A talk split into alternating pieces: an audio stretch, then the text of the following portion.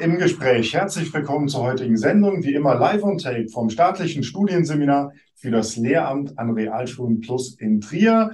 Folge 192 und ich spreche mit Alexander Biedermann. Er ist zugeschaltet von Leipzig. Herr Biedermann, schön, dass Sie da sind. Und Sie arbeiten im Zentrum für Lehrerbildung und Schulforschung der Universität Leipzig. Herr Biedermann, stellen Sie sich doch bitte selbst vor. Ja, sehr gerne. Vielen Dank, Herr Ringel, für die Einladung. Ich freue mich, dass wir heute äh, Zeit finden, über sehr wichtige Themen zu sprechen. Ähm, Sie hatten gerade schon meinen Namen gesagt, Alexander Biedermann. Ich bin Gymnasiallehrer für Deutsch und Geschichte. Einen Tag in der Woche unterrichte ich auch noch Deutsch und Geschichte in einer Gesamtschule. Aber ansonsten bin ich äh, mit voller Kraft und Leidenschaft Geschäftsführer eben jenes Zentrums für Lehrerinnenbildung und Schulforschung in Leipzig das ist eine zentrale Einrichtung unserer Universität. Das ist ja eine große Universität, die jetzt seit dieser Woche tatsächlich auch in allen Lehrämtern, die die Kultusministerkonferenz kennt, ähm, Studiengänge anbietet. Wir haben knapp 7000 Lehramtsstudierende an der Uni Leipzig.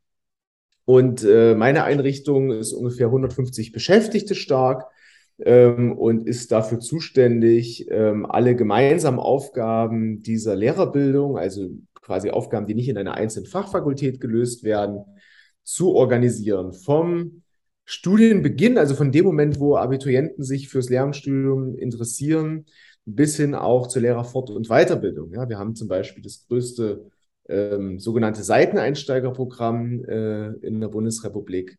Ähm, all das findet hier statt, also Lehrerbildung von A bis Z sozusagen. Aber dann auch, ich glaube, das ist ja ein Stück weit vielleicht das Besondere. Sie beschäftigen sich nicht nur mit der ersten und zweiten Phase der Ausbildung, sondern tatsächlich auch mit der dritten, also ja. den Lehrerinnen und Lehrern, die schon im Job sind. Ja, ja.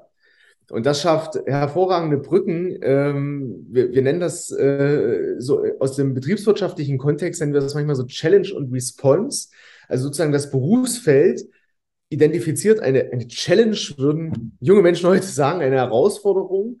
Und wir nehmen das im Ausbildungssystem auf und stellen fest, ah, gucke an, wir müssen also unsere Studierenden auf die und die Herausforderungen im beruflichen Alltag dann auch vorbereiten. Ja, und das ist natürlich eine gewisse Stärke, wenn man operativ alle diese Phasen bearbeitet, ähm, dass man da nicht ständig eine Übersetzung braucht, ja, haben wir natürlich auch lange Konferenzen in Kultusministerien und so weiter. Aber dass man aus erster Hand sozusagen sieht, ähm, was man tatsächlich auch im Studium anfassen muss, damit man im Berufsleben bestehen kann. Mhm. Sie bilden Lehrerinnen und Lehrer aus. Das tun wir hier in Trier, in Rheinland-Pfalz ja auch. Und wir wollen aber heute mit einem Zustand sprechen, den wir jetzt in ja, Herbst, Winter 2022 haben. Wir sprechen über Lehrermangel. Ja. Warum gerade über dieses Thema ist das denn so präsent? Ja, das ist, also wer jetzt wie ich in der Verwaltung ist, ja, für den ist das Thema seit zehn Jahren enorm prägend. Ja, wir haben unsere Studienzahlen verdreifacht. Ähm, man liest ja in der Presse schon viel darüber.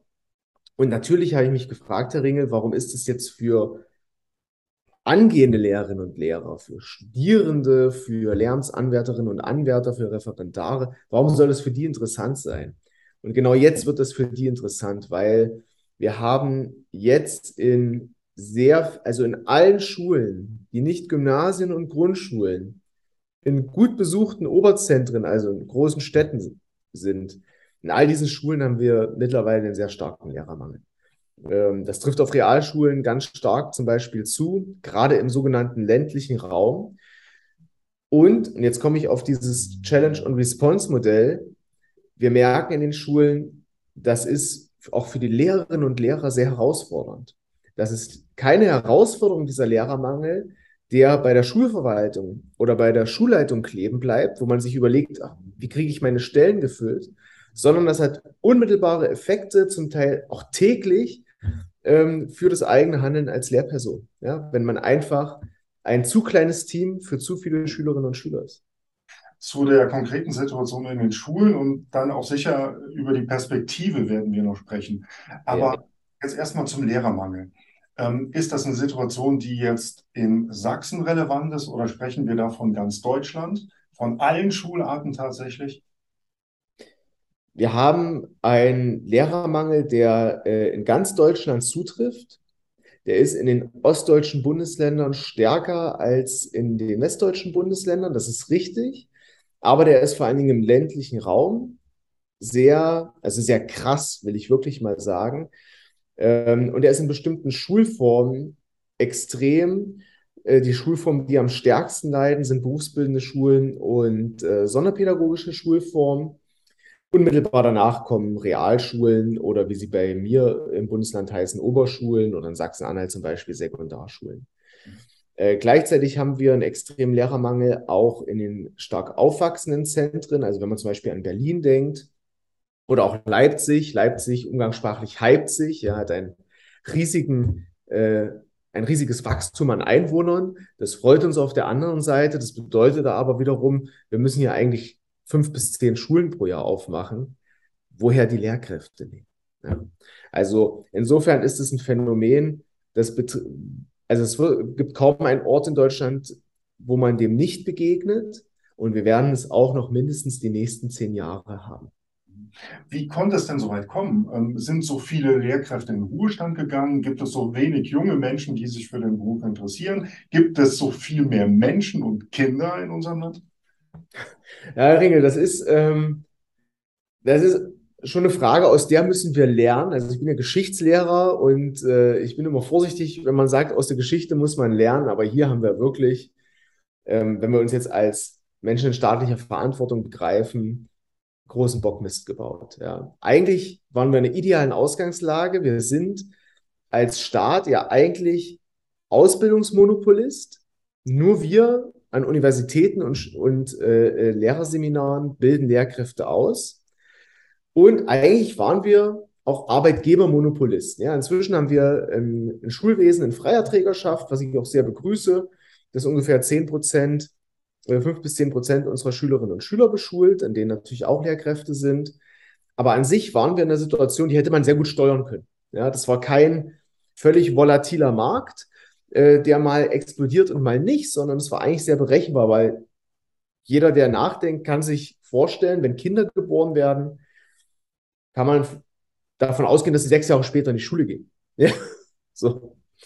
Und äh, auch die großen Einwanderungswellen, die wir 2015 hatten, sind eigentlich nichts, was jetzt in der Statistik kriegsentscheidend eingeschlagen hat. Wir haben es schlichtweg strategisch völlig verpennt.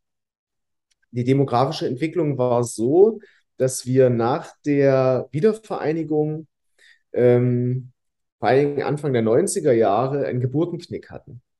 Und gerade in dieser Zeit hatten wir relativ viele junge Lehrerinnen und Lehrer, sowohl im Westen als auch im Osten.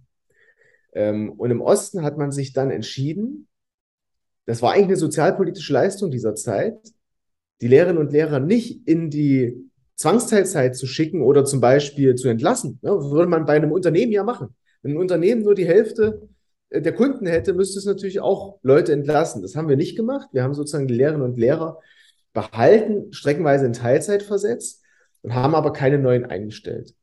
Und das ging so über zehn Jahre. Und dann ist natürlich das Interesse an der Lehrerbildung und auch das Interesse der Leute, Lehramt zu studieren, was also als brotlose Kunst galt, eingebrochen. Und dann haben wir irgendwann Anfang der Nullerjahre festgestellt, oh Mann, die gehen ja dann bald alle in Rente.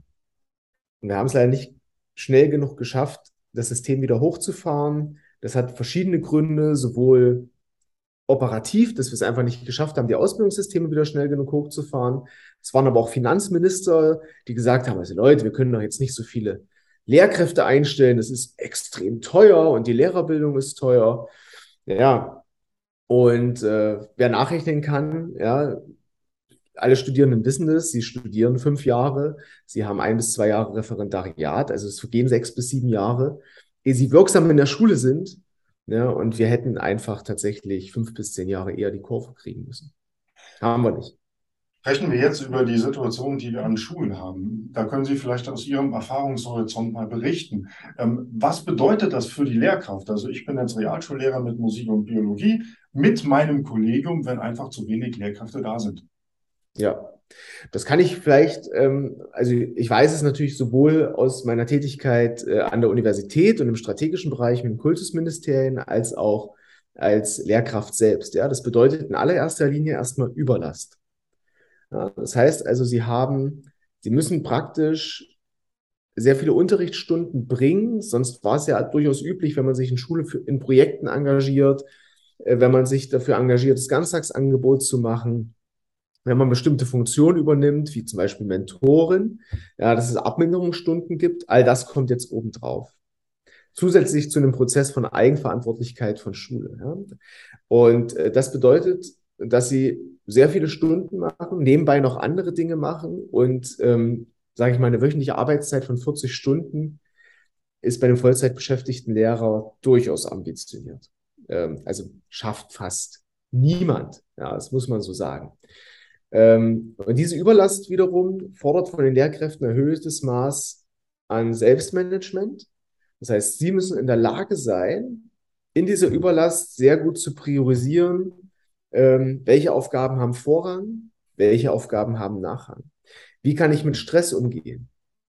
Ähm, und das merken wir auch. Wir erwarten zum Beispiel von Schule unwahrscheinlich viel. In den letzten Jahren sollte immer mehr dazukommen. Inklusion kommt rein, Digitalisierung kommt rein, Bildung für nachhaltige Entwicklung kommt rein. Alles wichtig.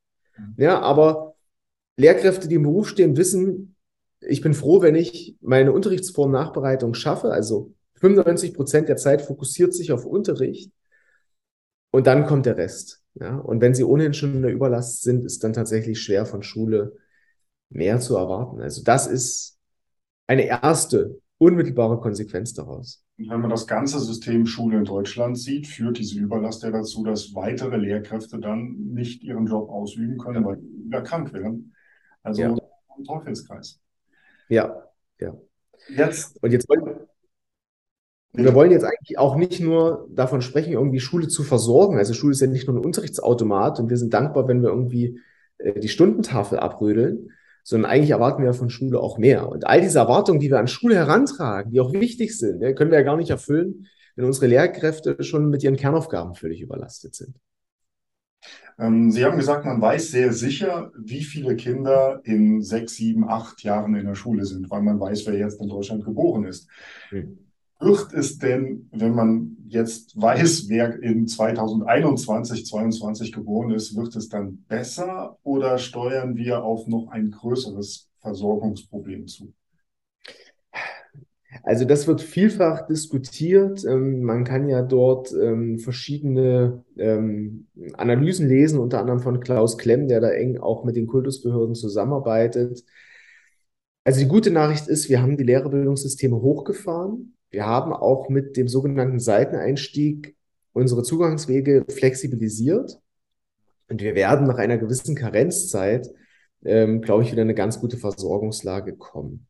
Aber das wird in den nächsten zehn Jahren nicht der Fall sein, weil wir einfach auch nicht ausreichend, also nicht mal jetzt in diesen riesigen Zahlen, die wir haben, allein an der Uni Leipzig matrikulieren wir 1500 Lehramtsstudierende pro Jahr. Aber selbst das reicht nicht, um hier den Bedarf zu decken. Dazu kommt ein großes Allokationsproblem. Das heißt, selbst wenn ich rechnerisch genug Lehrkräfte habe, wollen sie, ich sag mal, alle ans Gymnasium und alle in die Stadt und kaum einer möchte an die Realschule, ähm, die weit draußen auf dem Dorf ist. Hm. Ja, das kommt natürlich noch dazu. Das heißt, die Situation der Unterversorgung werden wir selbst, wenn wir jetzt strategisch alles richtig machen, ähm, also mindestens bis Mitte der 2030er Jahre haben. Ja, jetzt sind wir keine Politiker. Ähm, ja. Unsere Funktion nicht. Was können wir denn tun, um dem ja im positiven Sinne zu begegnen? Sie als Universität oder Zentrum für Lehrerbildung und wir als ja, Lehrkräfte generell oder als Studienseminar. Gibt es da Wege? Ja, es gibt da einige Wege, tatsächlich unsere zukünftigen Lehrerinnen und Lehrer und auch die, die jetzt schon im Beruf sind, ähm, für ihre Aufgaben zu ertüchtigen. Also ich will ähm, den Teufel nicht an die Wand malen. Ja, wir sind trotzdem vergleichsweise gut aufgestellt. Wir, wir haben, das merken wir im Vergleich mit anderen OECD-Staaten, schon sehr gut ausgebildete Lehrkräfte, die in der Lage sind, durchaus auch komplexe Aufgaben ähm, zu bewältigen. Wir haben zum Beispiel bei uns an der Uni Leipzig, und das wird vor allen Dingen in der Lehrerfort- und Weiterbildung sehr stark nachgefragt, das Thema Achtsamkeit in den Vordergrund gehoben. Achtsamkeit war lange ähm, hatte das so ein bisschen so New Age-Anklang, so nach dem Motto, da gehen sie also auf die Yogamatte und mit einem Igelball. Hat das was mit Professionalität zu tun? Wir sagen, ja, das hat es. Ja, weil Achtsamkeit ist eine wichtige und vor allen Dingen auch eine entwickelbare Fähigkeit ähm, oder, oder auch ein Bündel von Kompetenzen, um eben zum Beispiel mit dieser Überlast umzugehen. Ja, also Achtsamkeit ist ein starkes Thema. Ebenso wichtig ist uns das Thema Stimme.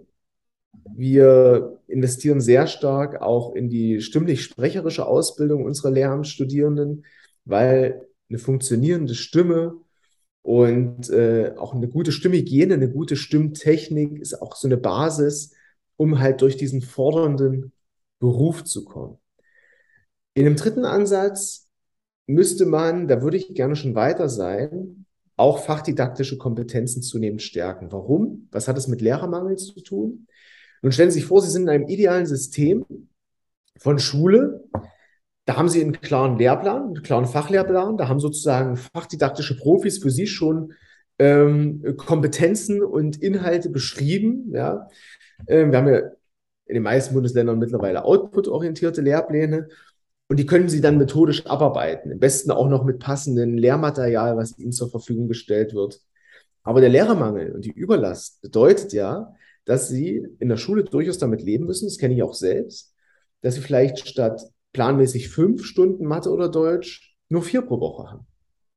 So, das bedeutet für Sie als Lehrperson, dass Sie eigentlich jetzt den Lehrplan für sich schon in der Stoffverteilung sich vornehmen müssen und überlegen müssen, aha, was kann ich realisieren, was nicht? Wo muss ich vielleicht Niveaustufen runternehmen? Was kann ich aber auch Fächer verbinden machen? Was könnte man vielleicht auch in den Ganztag auslagern?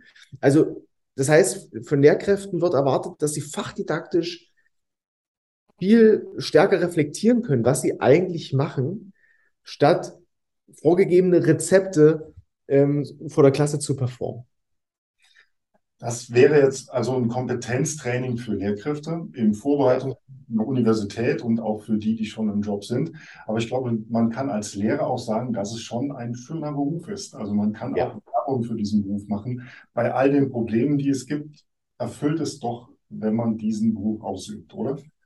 Absolut. Also ich glaube, der Lehrerberuf ist tatsächlich auch ein Stück Berufung. Ich habe auch das Gefühl, wenn ich sage, ich bin Lehrer, also das ist auch so Teil meiner Persönlichkeit. Ja, wenn ich sage, ich bin hier Geschäftsführer, das ist eine Aufgabe, ein Job, mache ich auch sehr gerne. Aber irgendwie so das Lehrersein ist so die Basis. Und es ist ein unglaublich erfüllender Beruf. Ähm, ich merke das auch, wenn ich ähm, von der Schule nach Hause komme. Das hat mich manchmal auch so ein Stück mehr angefasst. Ja, und ähm, das ist, großartig, ja. Ähm, ich kann das nur empfehlen, das muss man auch ausprobieren. Vieles ist auch entwickelbar.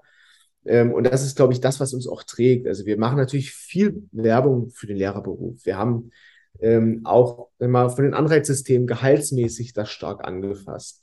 Ähm, aber ich glaube, es gibt Persönlichkeiten, und es sollten die meisten auch sein, die machen, die möchten diesen Beruf ausüben, weil es eine Berufung ist. Ja. Und für diese Berufung muss man aber auch qualifizieren, das will ich auch sagen. Ja, man, äh, nur Gene reichen nicht. Ähm, und das ist dann unsere Aufgabe. Herr Biedermann, herzlichen Dank fürs Gespräch. Bei Ihnen bedanken wir uns auch. Also Sie sehen, wenn Sie sich für den Beruf der Lehrerin oder des Lehrers interessieren, der Arbeitsmarkt sieht da sehr, sehr gut aus. Das können wir zumindest im Jahr 2022 und in den folgenden sagen.